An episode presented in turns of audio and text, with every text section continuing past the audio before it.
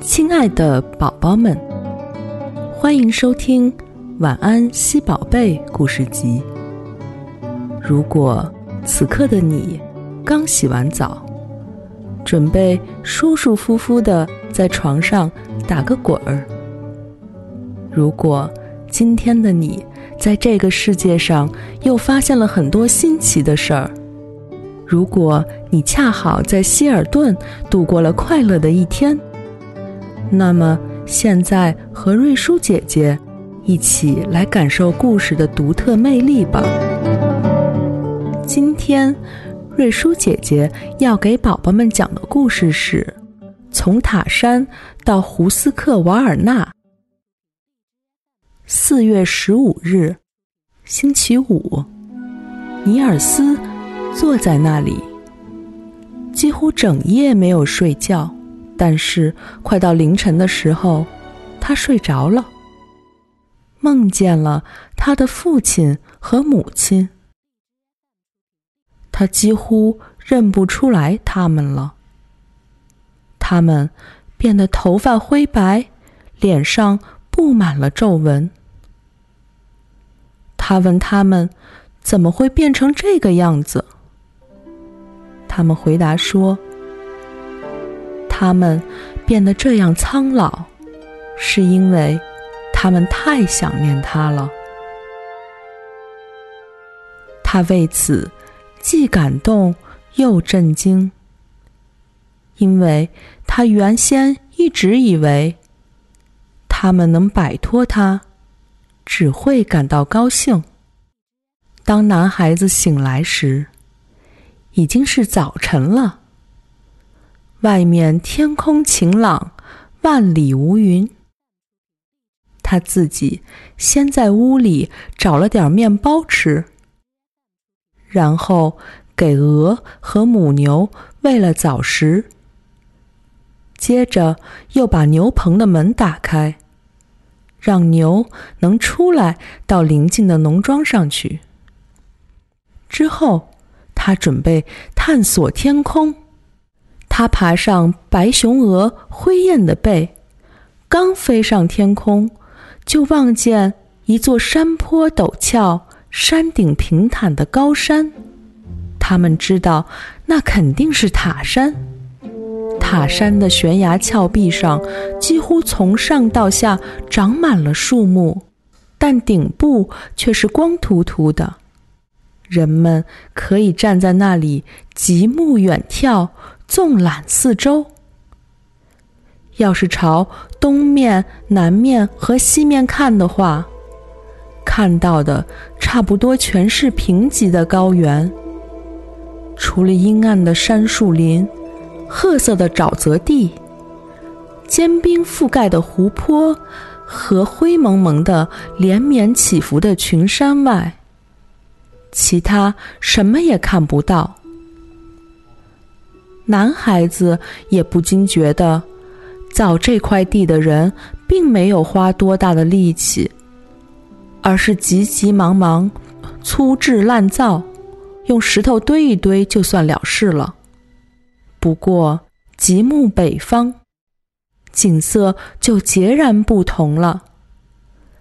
看来，造这块地的人怀着极大的热情和一丝不苟的精神。朝北看到的全是瑰丽蔚然的群山，平坦的峡谷和蜿蜒曲折的溪流，一直可以望到那片湖水滔滔的维特恩湖。湖面上冰已融化，湖水清澈透明，闪闪发光，就好像里面装的不是水，而是蓝色的光。正是维特恩湖使北面的景色锦绣如画、风光旖旎，因为好像那道蓝色的光从湖中升起，又洒向大地。森林、小山、屋顶，以及坐落在维特恩湖畔的沿切平式的塔顶。处在一片淡蓝色的光环中，看上去让人赏心悦目。男孩子想：如果天空中也有国家的话，那么他们肯定也是像这样蓝色的。他认为他对天堂是什么样子，似乎有了一个模糊的概念。当天晚些时候，大雁群继续飞行，它们朝着蓝色峡谷飞去。他们心情愉快，欢天喜地，一路上高声呼叫，大声喧闹。凡是有耳朵的人，都会听到他们的喊叫声。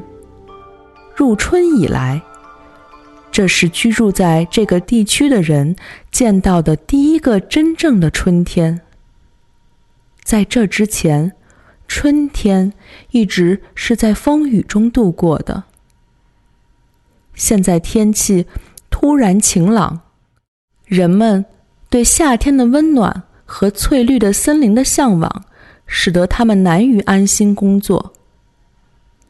当大雁群在高高的天空欢快的、自由自在的飞过时，没有一个人不停下手中的活儿。抬头仰望他们。这天，最先看到大雁的是塔山的矿工。他们正在一个矿井口挖矿石。当他们听到大雁的叫声时，停止了挖矿。其中的一个人向大雁们喊道：“你们要去哪里？你们要去哪里？”大雁们没有听懂他说的话，但是男孩子从白熊鹅的背上探下身子，替他们回答道：“我们要到既没有镐也没有锤的地方去。”矿工们听到这些话，还以为是他们自己的愿望，使大雁的叫声幻化成人的说话声。传进了耳朵。带我们一块儿去吧，带我们一块儿去吧！他们喊道。今年不行，男孩喊道。今年不行。大雁们沿着塔山河向孟克湖飞去。一路上，他们还是大声喧叫着。沿切平市及其四周的大工厂，就坐落在孟克湖和维特恩湖之间那条狭窄的陆地上。大雁群首先飞过的是孟克湖造纸厂。当时正是午休过后上班的时间，工人们成群结队涌向工厂的大门。他们听到大雁的叫声时，便停止脚步，侧耳倾听了一会儿。你们要去哪里？你们要去哪里？工人们喊道。大雁们听不懂他们的话，因此男孩子替他们回答道：“我们要到既没有机车也没有机器的地方去。”当工人们听到这句话时，他们相信是他们自己的愿望使大雁的叫声幻化成人的说话声，传进了他们的耳朵。带我们一块儿去吧！一大群人一齐高声喊道：“带我们一块儿去吧！”今年不行，今年不行。男孩子回答说：“接着，大雁们飞过了著名的火柴厂。这个工厂坐落在维特恩湖畔，大的像一个城堡。巨大的烟囱高耸入云。厂院里没有一个人在走动。但在高大宽敞的厂房里，年轻的女工正坐在那里往火柴盒里装火柴。外边的天气好极了，因此他们打开一个窗户。大雁们的叫声正好从窗户传了进来。一位最靠近窗户、手里还拿着一个火柴盒的姑娘探出身子喊道：“你们要去哪里？你们要去哪里？”我们要到既不需要灯光，也用不着火柴的地方去。男孩子说：“那位姑娘以为她听到的只是大雁的叫声，但她又觉得她似乎听出了几个字，因此她又喊道：‘带我一块儿去吧，带我一块儿去吧。’”今年不行，男孩子回答道：“今年不行。”那些工厂的东边就是盐切平市，坐落在城市最理想的位置。狭长的维特恩湖东西两边的沙岸都很陡峭，但是在湖的正南方，沙墙已经塌落。好像开了一个大门，让人们到湖里去。在大门的正中央，正好是沿切平市，左右两边都是山。背靠孟克湖，面对维特恩湖，大雁们在狭长的沿切平市上空飞过时，依然像在农村一样喧叫。但在城里，没有一个人对他们喊叫，他们也没有指望城里的居民会停下来对他们喊叫。他们沿着维特恩湖岸继续向前飞行，不久就到了萨纳疗养院。